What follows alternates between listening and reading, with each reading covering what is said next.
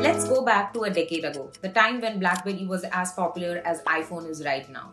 From businessmen to teenagers, the notification on receiving a BBM is fresh in everyone's mind.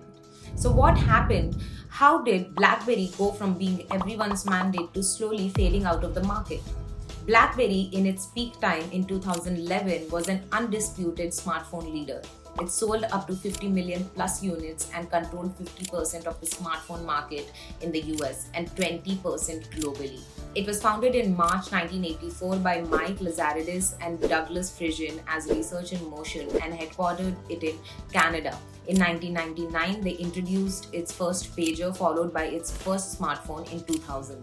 BlackBerry was famous for many reasons, like its tactile QWERTY keyboard, one of the leaders in sending emails and wireless data. It even had advanced cybersecurity for its time and was hugely favored among businessmen and government offices. But its failure to adapt to the growing market, ignoring its competition, and its flawed BlackBerry operating system was some of the reasons it stopped manufacturing its smartphones in 2016. From 2013 onwards, under CEO John Chen, the company moved from selling hardware to the software business.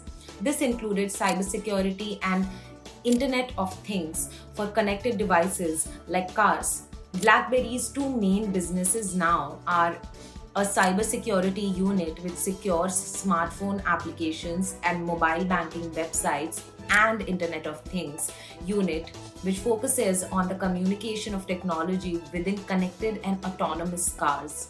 BlackBerry, under this new revamp, started thriving soon. BlackBerry now has the lion's share of embedded software in about 215 million cars. Their clientele includes BMW, Mercedes Benz, Hyundai, Toyota, and many more. The revenue in 2021 of the cybersecurity industry was at $500 million.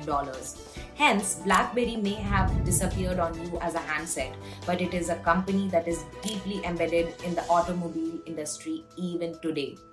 Did you like knowing about old nostalgic companies like this?